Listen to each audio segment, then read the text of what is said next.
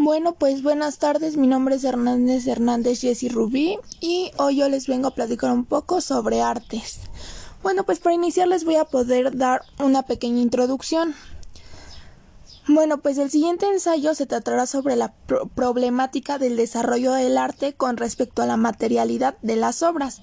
Con esto me refiero al material en donde se configura la obra el lugar en donde se realiza lo que le da el cuerpo, por ejemplo, en un cuadro renacenista en general el soporte de la obra es un lienzo, la pintura y el trabajo con los mismos con estos mismos.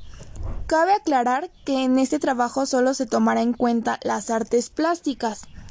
Para este análisis se tomará en cuenta los periodos del Renacimiento, las vanguardias y las neovanguardias. Este permite abarcar tanto el arte clásico como lo es el renacimiento o renacista.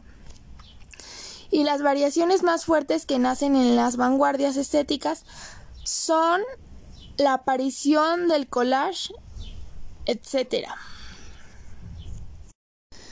Bueno, pues vamos a empezar a desarrollar un poco el tema.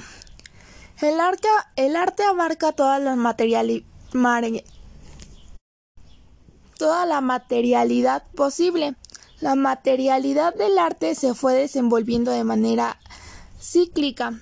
Al principio, la forma de hacer arte parecía única e irreemplazable.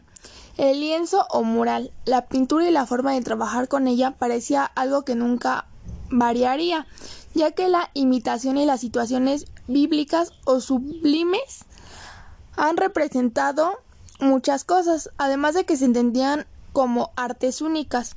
Cuando los artistas comienzan a entender su subjetividad, empiezan a liberarse de los conceptos. Hasta el momento, así nace la oposición a las instrucciones y el espíritu vanguardista.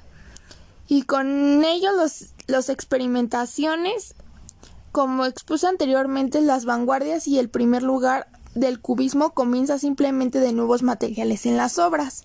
Y pues esto sería todo de mi tema. Muchas gracias.